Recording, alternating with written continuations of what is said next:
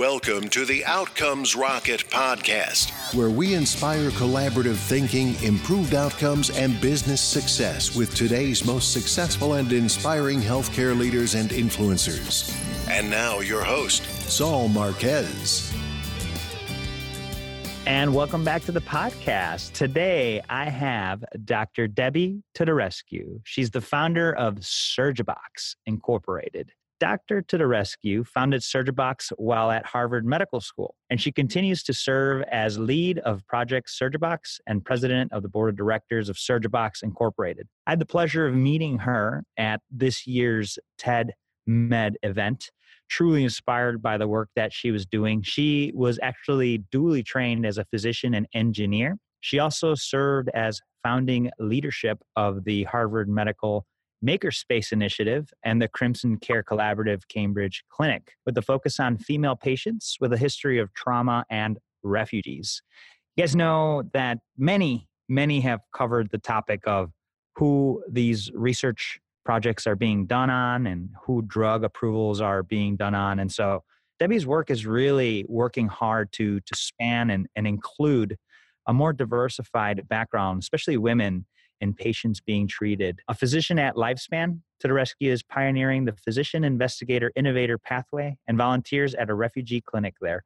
So, tons on this bright leader's uh, plate, and it's a pleasure to have had her uh, carve out some time for us. So, Debbie, welcome to the podcast. Thanks for having me, Saul. It is a pleasure. So, you totally like rock the socks off of the folks at TED Med. So, firstly, congratulations. Thank you. It was a delight to be there. And uh, yeah, it was a pleasure to hear about your mission and, and the things that you guys are up to at Surgibox. Um, why did you decide to get into the medical sector to begin with?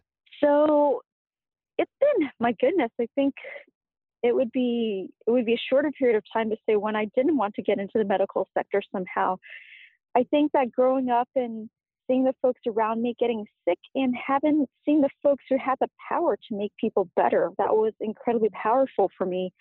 But I think I had a nice journey throughout the different ways that the innumerable different ways that people can impact health early in my high school and college career. So I took a pretty serious amount of thought into doing health advocacy, health law, health journalism, all of those different things, and a lot of different flavors of health research.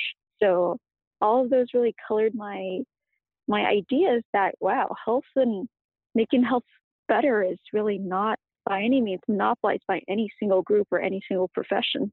Yeah, I think that's such a great, great call out. And you're particularly interested in in in really the refugee focus and improving access, safety, quality of care. You, what do you think a hot topic that needs to be on every medical leader's agenda today? What is that, and how are you and your team at Surgibox approaching it? I think that trend, both in terms of what our patients need and what we were seeing even at TEDMed, and a lot of the environment really are clear and where they coincide that we need to figure out how to deliver care where the patients need it and when the patients are needing it, whether it's speaking from the perspective of medical devices or digital delivery or healthcare systems innovation. I think that's definitely where we have to we have to go, really a patient-centric focus.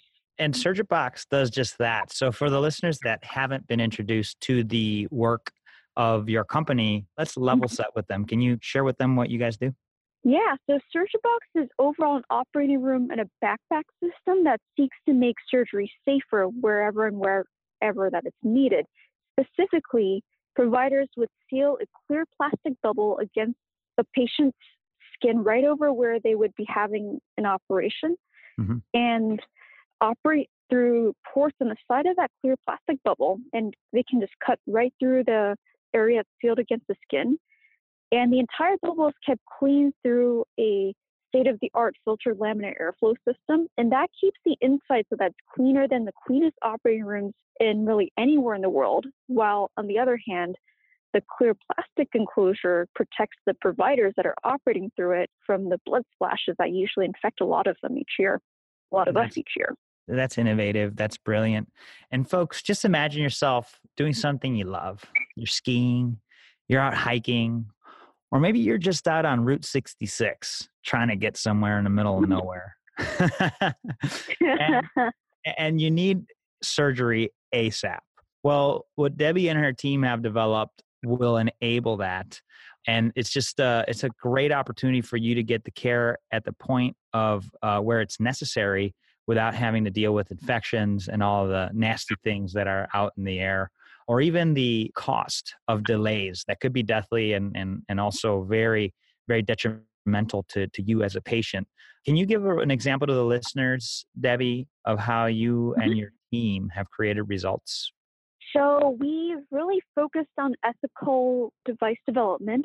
So we mm-hmm. always ensure that it's going, regardless of the of where it's going to be applied, that it's going through the same rigorous standards. So right now we are still going through a lot of ex vivo testing before we go through the regulatory process to be able to run full human testing. But we've still done a lot of human factors testing. To give you an example, we recently had Jeff deployed as part of Operation Bushmaster with the in tandem with our partners Health Innovations International and the uniform uses the fine folks in the military who are in their training on combat missions. So we deployed as part of that. And so we got to see how SurgiBox behaves in a very high fidelity, realistic deployment situation where they had mock mass casualty events, where they had actual bombings and they were being dropped out of helicopters. And on the other side of the spectrum, during the same two week deployment, they were going to cholera village and tending to folks who were afflicted with diseases that are similar to the sort of things that our, our military or NGOs are facing every single day in the humanitarian setting. So those helped us to better understand exactly where SurgiBox is helpful. And really, to our surprise, I think the, and it kind of goes to the theme of our conversation too, we found that people like the idea of having SurgiBox closer and closer and closer to the patient because even at the very point of injury, it seems to offer some benefits to the combat medics who are trying to tend to the folks who are really in their very worst hour.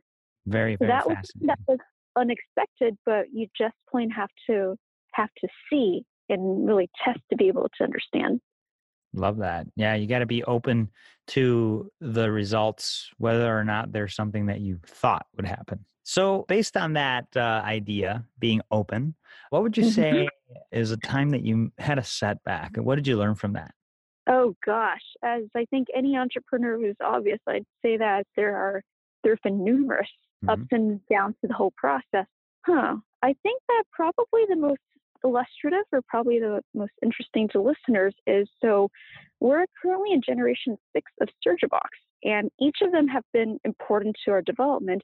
But we're in generation, in particular, I had thought and I had hoped at the time that generation three would be our last system. We had gone from the idea of SurgiBoxing a real box into a system that is kind of a tent like system. You insert some PVC tubing through film and you operate through it. It's kind of a trussed up kind of system. Mm-hmm. And we spent a lot of time testing and real finding that, yeah, it's actually very ergonomic for the course of the procedure. And it was only towards the end of it when we were very optimistically thinking, all right, this is going to be it, that we really got to appreciate, you know, there's one single setback, which is that it's while it's easy to use for the procedure after it's set up, it's a bit of a pain to set up when you're in a field or in sort of austere settings. It took mm-hmm. longer than we would want to.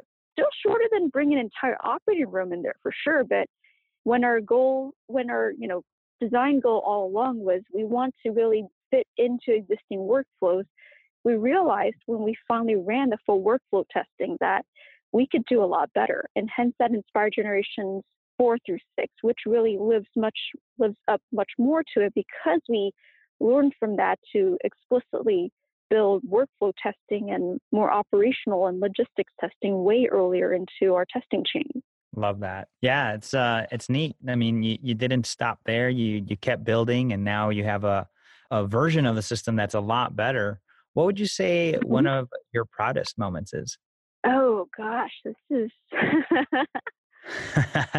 From the trenches to the skies, Debbie. Take us there. Oh, proudest medical leadership moment. I think that, huh, I think it was the day that we finalized our first hire, Stephen Okajima, who's our chief technology officer and a brilliant engineer. Like a lot of our members of the team, he had started out helping out and donating his time incredibly generously. But I think that the day that we were able to sign him on full time and say, you can focus on just plain making box work like you've clearly been wanting to do when you're volunteering in all of your spare time and just make it your day job. I think that was that was an absolute dream come true for me as a medical leader mm. that we can really marshal the forces of passion that goes into our the project and really really help it along and so that's really been a tremendous highlight in my in my experience Love that. Congratulations on on that hire and kind of reminds you know any any leader that's kind of flying solo for a while or at least you know has volunteers or whatever working for them. You get employee number 1 or or that first member of the mm-hmm. team. It's really just uh it definitely is a, a, key moment where you like, yeah, you know, this is this is it. And it kind of uh not sure Debbie if you've seen that video where there's a guy dancing in the field and uh, it goes like the lone nut and then the lone nut becomes a leader once he has its first follower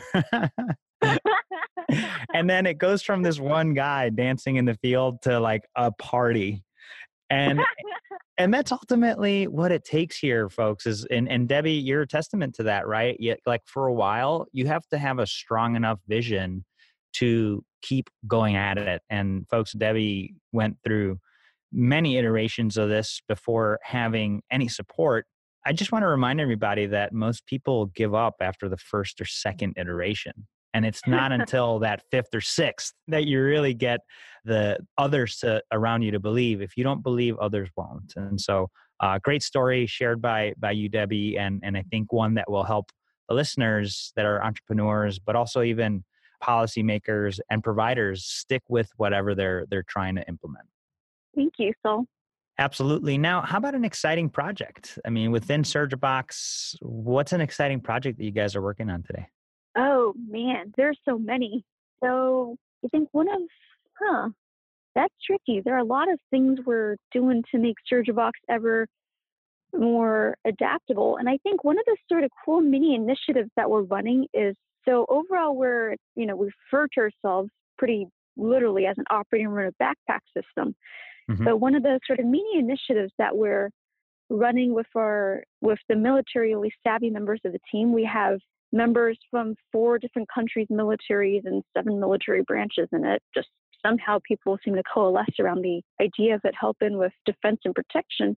Mm-hmm. It so those folks are working together to run this mini initiative, this operating room on a stretcher system, which is intended to help which is intended to ensure that SurgiBox not only can get to where it needs to be, but can stay where it needs to be, which includes, as it turns out, when you really dig into the logistics, a lot of transportation and hand lugging of people and all that sort of thing. So really ensuring the stability all throughout the entire life cycle of SurgiBox has been a pretty cool initiative. So I'm proud that we get to we've been able to launch that. That's awesome. Congratulations. And yeah, you never know, right? The effort and the time that you and your team are spending, Debbie, can be that tool that helps somebody's mm.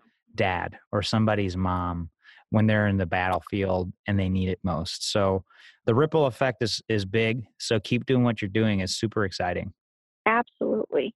So Debbie, getting close to the end here, let's pretend you and I are building a medical leadership course on what it takes to be successful in the business of medicine. It's mm-hmm. the 101 of Dr. Debbie Teodorescu. And by the way, mm-hmm. folks, uh, that is her last name, to the rescue. She's always to the rescue. uh, and I think it's very appropriate for the work that you do.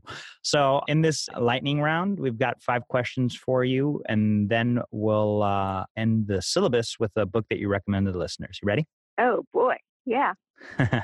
All right. What's the best way to improve healthcare outcomes? Keep your eyes on the prize. It's the patients and it's the providers. Everything else is really bells and whistles to that. What is the biggest mistake or pitfall to avoid? Remember that when you're really getting into innovation, a no can mean a no in this particular context. It can mean a not yet, or it can just be a sort of a yellow light, not a red light. So I think a big part of a big mistake or pitfall really is to see it as a big red light that you can't cross. Love that. Folks, no is a yellow light. It's not a red light. Love that. I'm gonna use that. Don't take it out of context, all. I won't for sure, but I love the idea. And so, how do you stay relevant as an organization despite constant change? Well, I think that a big part of it, especially in a very dynamic field, is to think about driving the change, is to think about your for example, for SurgiBox to think about how we can contribute to the discourse and the advocacy around things like safe surgery and medical innovation, because we benefit from that. So certainly we should be paying forward and it affects us too. Love it. What's one area of focus that drives everything in your organization? It is really taking care of patients. So when we make any changes, we're saying, does this affect how how quickly we can get to patients? Does it affect how safely we can take care of patients? So really, really, really, it's for us, it's about the patients. Love it. Debbie, the last one. What's your number one success habit? Number one success habit, huh? I think it's having a genuine curiosity, curiosity and gratitude towards people because I think that you can never really fully circumscribe just what role people have based on the roles or the CVs they have, but just plain having a sense of gratitude for anything that you're able to offer and thinking about what you're able to offer to other people. I've certainly felt that that has been repaid many, many, many million times over for me. Beautifully said. And what book would you recommend as part of the syllabus? Ooh, huh. So I know you had warned me about this, but there's so many cool books on the reading list these days. It's hard to keep track. So I think that I've most recently been reading, and I'm before I went into engineering, before I went into medicine, I was actually a history of medicine student. Super cool. I'm a history, and I, a history fan myself. Really? Mm-hmm. That's fantastic. history. Yeah. And so part of the part of the sort of enchantment for me has been to really realize that a lot of the questions and problems that we deal with in leadership and strategizing and such aren't entirely new. The circumstances and the trappings are new, but not entirely. So I've been especially inspired recently by reading Augustus by John Williams. It's a book from a few decades back that really looked at, that tried to delve into how a young man in his teens who had, who came from a family of very modest origins, who came from the countryside, was able to conquer most of the known world despite being a sickly guy in a time when people were valued for their strength and really not having the classic political connections, but just plain having the having the willingness to be bold and the vision to dream. That's powerful. Great recommendation, Debbie, and folks uh, for all the notes. You guys already know this, but just as a reminder to get you straight to the show notes for this episode, just go to outcomesrocket.health slash and you're going to find a full transcript along with links to all the resources that Debbie has shared, including Augustus, the book that she recommended, her company, and all the awesome things, including a link to her TED Talk. You'll find all of that there. Debbie, this has been fun. I'd love uh, if you could just share a closing thought and then the best place where the listeners could reach out or follow you on. Absolutely. So, well, thank you, everyone.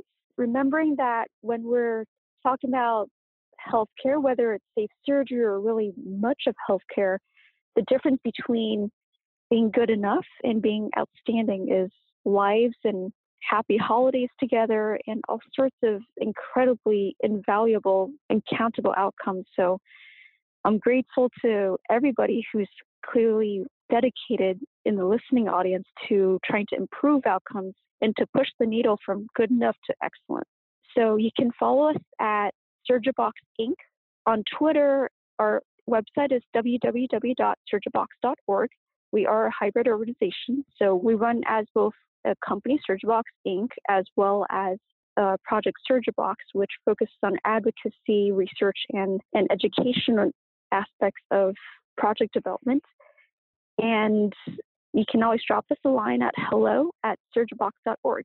I look forward to hearing from everyone. Outstanding. Well, thank you for the invitation. And folks, if something in today's interview resonated with you, I totally invite you to reach out, collaborate, the best ideas already exist. You just have to reach out and collaborate with those doing them to get things started. So, Debbie, big thanks for spending time with us today. We really appreciate it. Thanks so much, Saul. Always the time with you flies by. So, I appreciate it.